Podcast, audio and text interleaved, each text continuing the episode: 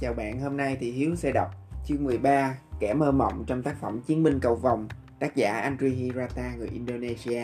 Mời bạn cùng lắng nghe. Chỉ sau khi tận mắt chứng kiến cảnh nó biểu diễn bài hát Anna Murray, chúng tôi mới thực sự hiểu rõ Maha. Từ lúc nào tới giờ, nó luôn có những hành động vụng về, ăn mặc kỳ quặc, nói năng ngớ ngẩn và có lối suy nghĩ chẳng ai hiểu nổi. Chúng tôi cứ ngỡ nó là đứa kỳ cục chả giống ai, chứ có ngờ đâu tất cả những nét tính cách ấy ở nó lại phản chiếu một tài năng nghệ thuật. Lối suy nghĩ ấy của chúng tôi dành cho Maha là bằng chứng rành rành, cho thấy con người có xu hướng chỉ tập trung vào khiếm khuyết của người khác thay vì ưu điểm của họ. Giờ chúng tôi đều phát hiện ra Maha chính là người giữ con thuyền ngôi trường chúng tôi. Con thuyền đang trao nghiêng về bên trái do lực kéo từ bán cầu não trái của Linh Tan trở về trạng thái cân bằng Bán cầu não trái của Linh Tan và bán cầu não phải của Maha kết hợp với nhau tạo ra hai cột khung. À, với một bên là nghệ thuật và một bên là trí tuệ trong lớp học chúng tôi và sự tồn tại của bộ đôi ấy giúp chúng tôi không lúc nào cảm thấy chán. Linh Tan rất lý trí, còn Maha thì mơ mộng.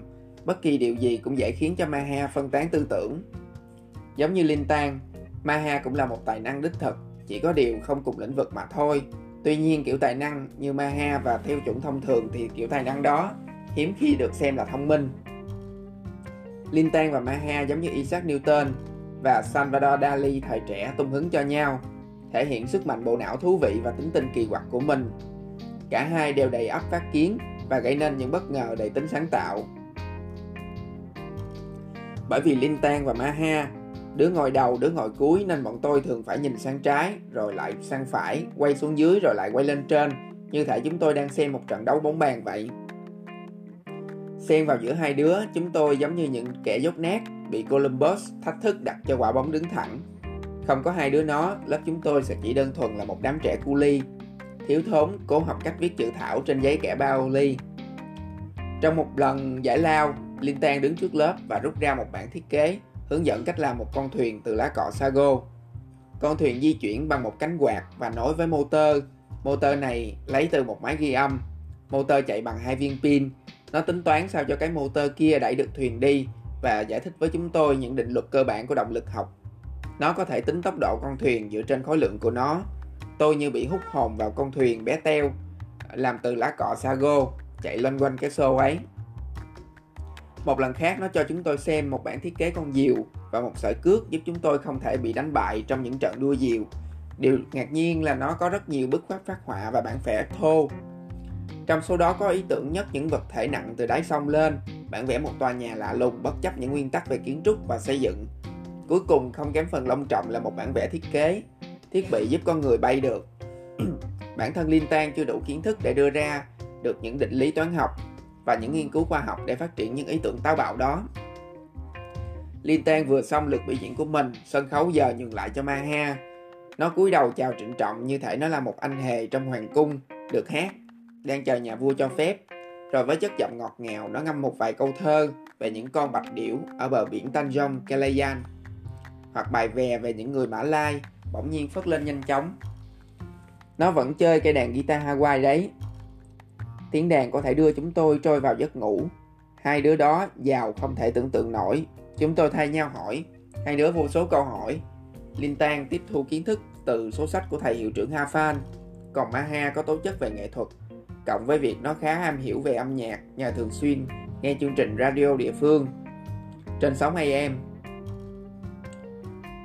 vì quá giàu sức tưởng tượng nên Maha càng ngày càng hâm mộ những truyền thuyết vô lý và tất cả những thứ mang hơi hướng siêu linh. Chỉ cần có ai đó hỏi nó về những câu chuyện cổ trong thần thoại Beliton là nó thao thao hết chuyện con rồng biển Đông đến chuyện về ông vua có đuôi khỉ mà người ta vẫn tin là từng có thời cai trị hòn đảo của chúng tôi. Maha cũng hâm mộ Lý Tiểu Long đến điên cuồng. Tường nhà nó treo đầy ảnh huyền thoại cung phu ấy ở mọi tư thế. Nó nài nỉ cô mút hết lần này đến lần khác cho nó treo tấm ảnh nổi tiếng nhất của Lý Tiểu Long. Lý Tiểu Long tạo thế rồng nổi giận, hai mắt sáng quắc, với cây côn nhị khúc làm vũ khí và ba vết cào nằm song song trên ngực vì anh bị kẻ thù tấn công bằng thế cọp vờn. Comus luôn gạt phát lời đề nghị lạ đời đó. Maha tin chắc rằng người ngoài hành tinh không những tồn tại mà một ngày nào đó họ còn đến đảo Beliton này dưới dạng những hộ lý bệnh viện để đảm nhận việc tiêm vaccine cho trạm xá PN. Những người đảm à, những người bảo vệ trường học các thầy tu báo giờ ở thánh đường Al hay trọng tài bóng đá. Thỉnh thoảng Maha tỏ ra ngớ ngẩn kinh khủng, chẳng hạn nó tự cho mình là chủ tịch của Hiệp hội Siêu Linh Thế Giới, Hiệp hội lãnh đạo loài người trong trận chiến chống lại người ngoài hành tinh với vũ khí là những chiếc lá nhung. Một chiều nọ, sau cả ngày mưa tầm tã, một dải cầu vòng đẹp mê hồn vắt ngang qua bầu trời đằng Tây, một nửa vòng tròn ánh lên bảy sắc sáng lấp lánh. Đầu bên phải mọc lên từ châu thổ ghen tiên, hệt một tấm thảm lung linh. Đầu bên trái từ cánh rừng sồi rậm rạp thoai thoải dọc theo sườn núi Seluma. Cầu vòng cong cong, hệt như hàng triệu thiếu nữ mặc kebaya đủ màu sắc sặc sỡ, nhảy vào một cái hồ xa xôi hẻo lánh, rụt rè e thẹn, dúi vào nhau vì vẻ đẹp của mình. Ngay lập tức chúng tôi tấn công cây Philisium, tất cả tót hết lên cây và mỗi đứa chiếm lĩnh một nhánh riêng. Sau cơn mưa nào chúng tôi cũng leo lên xem cây xem cầu vòng.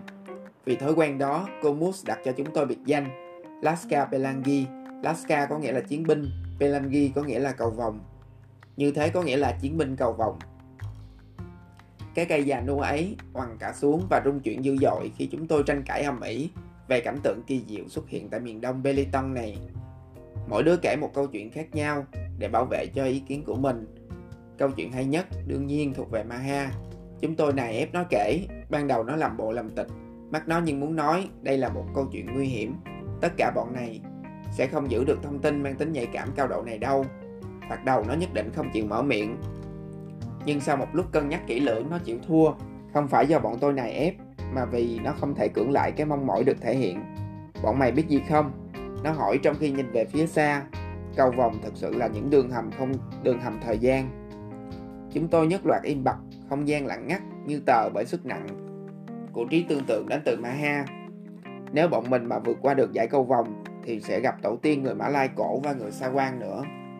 Ngay lập tức Maha thấy hối tiếc, như thể nó vừa hé lộ một bí mật sâu thẳm đen tối của gia đình mà cả bảy đời nay ông bà tổ tiên nó có công gìn giữ. Nó tiếp tục bằng giọng căng thẳng. Nhưng tụi mày nhất định không được gặp những người Beliton nguyên thủy hay tổ tiên của người Sa quan đâu đấy. Nó ra lệnh với giọng hết sức nghiêm khắc. Sao lại không Maha? Thằng Akion sợ sệt hỏi, vì họ là những kẻ ăn thịt người. Akion vội đưa hai tay lên che miệng, thế là suýt chút nữa, ngã bổ nhào xuống đất. Ngay từ năm lớp 1 nó đã là tín đồ hết mực trung thành của Maha. Nó tin sái cổ tất cả những gì Maha thốt ra, không một mảy may nghi ngờ. Với nó Maha như thể một nhà thông thái hay một chuyên gia tư vấn tinh thần. Hai đứa nó tự đặt mình vào một môn phái với đủ mọi thứ ngớ ngẩn trên đời. Linh Tan phát vào lưng Maha, tỏ ý đánh giá cao câu chuyện đầy sức hấp dẫn của nó, nhưng vợ buông một tiếng ho để ngụy trang cho tiếng cười chực phá lên. Chúng tôi tiếp tục chiêm ngưỡng vẻ đẹp say lòng của dãy cầu vòng. Lần này không đứa nào cãi cọ gì nữa, cứ thế chúng tôi vắt vẻo trên cây, im lặng dõi mắt về phía cầu vòng cho đến khi hoàng hôn buông xuống. Tiếng gọi báo hiệu buổi cầu kinh Maghrib cầu kinh tối vang lên từ thánh đường này đến thánh đường khác. Âm vang khắp những nếp nhà sàn của người Mã Lai. Đường hầm thời gian bị bóng đêm nuốt chửng đâu mất. Chúng tôi đã được dạy không nên chuyện trò trong khi nghe tiếng gọi cầu kinh. Hãy im lặng lắng nghe tiếng gọi đến vinh quang cha mẹ chúng tôi dặn dò thế nhìn chung dân Mã Lai chúng tôi là những con người đơn giản thu nhận những bài học cuộc sống từ các thầy giáo dạy kinh Koran và những người lớn tuổi ở nhà thờ sau buổi lễ cầu kinh Maghrib những bài học cuộc sống đó đến từ những câu chuyện của các nhà tiên tri, truyền thuyết về chiến binh Hantua và những câu Gurindam. Giống nòi của chúng tôi là một giống nòi xa xưa. Chúng tôi nghe rất nhiều định nghĩa về giống nòi mình và có một vài chuyên gia bảo rằng người Beliton Mã Lai không phải là người Mã Lai. Chúng tôi không để tâm nhiều đến ý kiến ấy vì hai lý do. Bản thân người Beliton không hiểu những vấn đề đó và bởi lẽ chúng tôi cũng không mấy thiết tha với chuyện mình thuộc giống nòi nguyên thủy Đối với chúng tôi, tất cả mọi người sống trên hòn đảo này, từ Beliton đến Malaysia, đều là người Mã Lai, đều gắn bó với cuộc đời, với những nhịp điệu thân thuộc nơi bán đảo này, với tiếng lục lạc, với sự nhịp nhàng, sự thống nhất giữa chúng tôi không phải dựa vào ngôn ngữ, màu da, hệ thống tín ngưỡng hay cấu trúc xương. Chúng tôi là chủng tộc theo chủ nghĩa quân bình.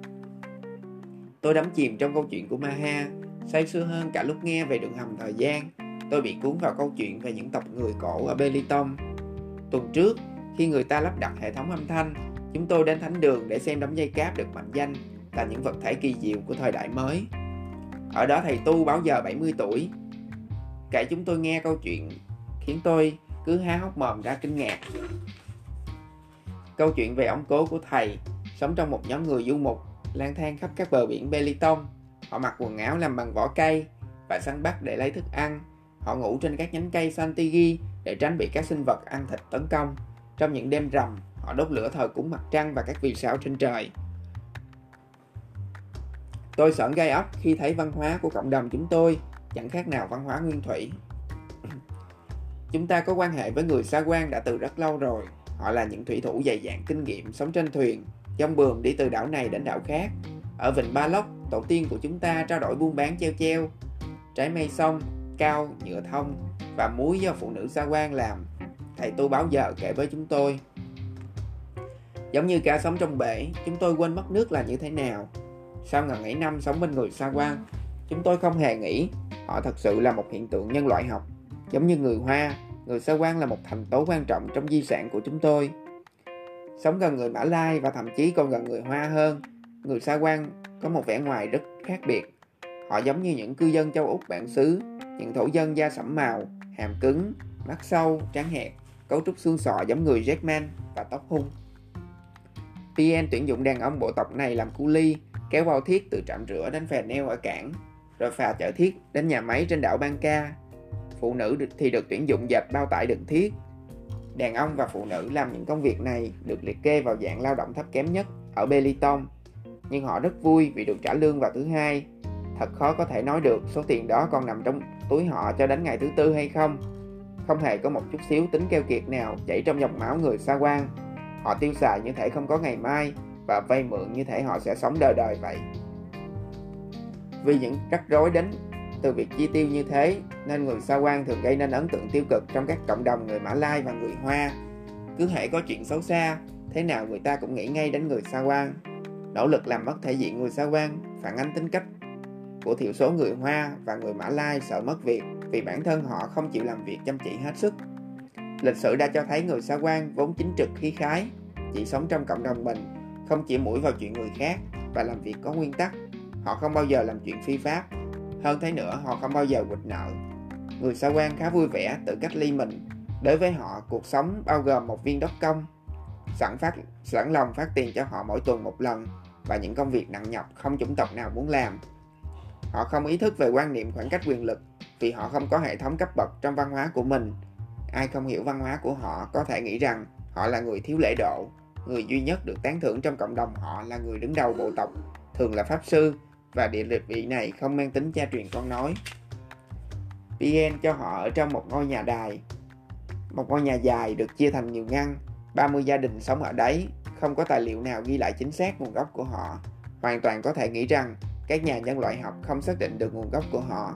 Liệu những nhà lập pháp có biết rằng tỷ lệ sinh của họ rất thấp và tỷ lệ tử rất cao, đến nỗi chỉ còn sót lại một vài gia đình có dòng máu xa quan thuần chủng hay không nhỉ?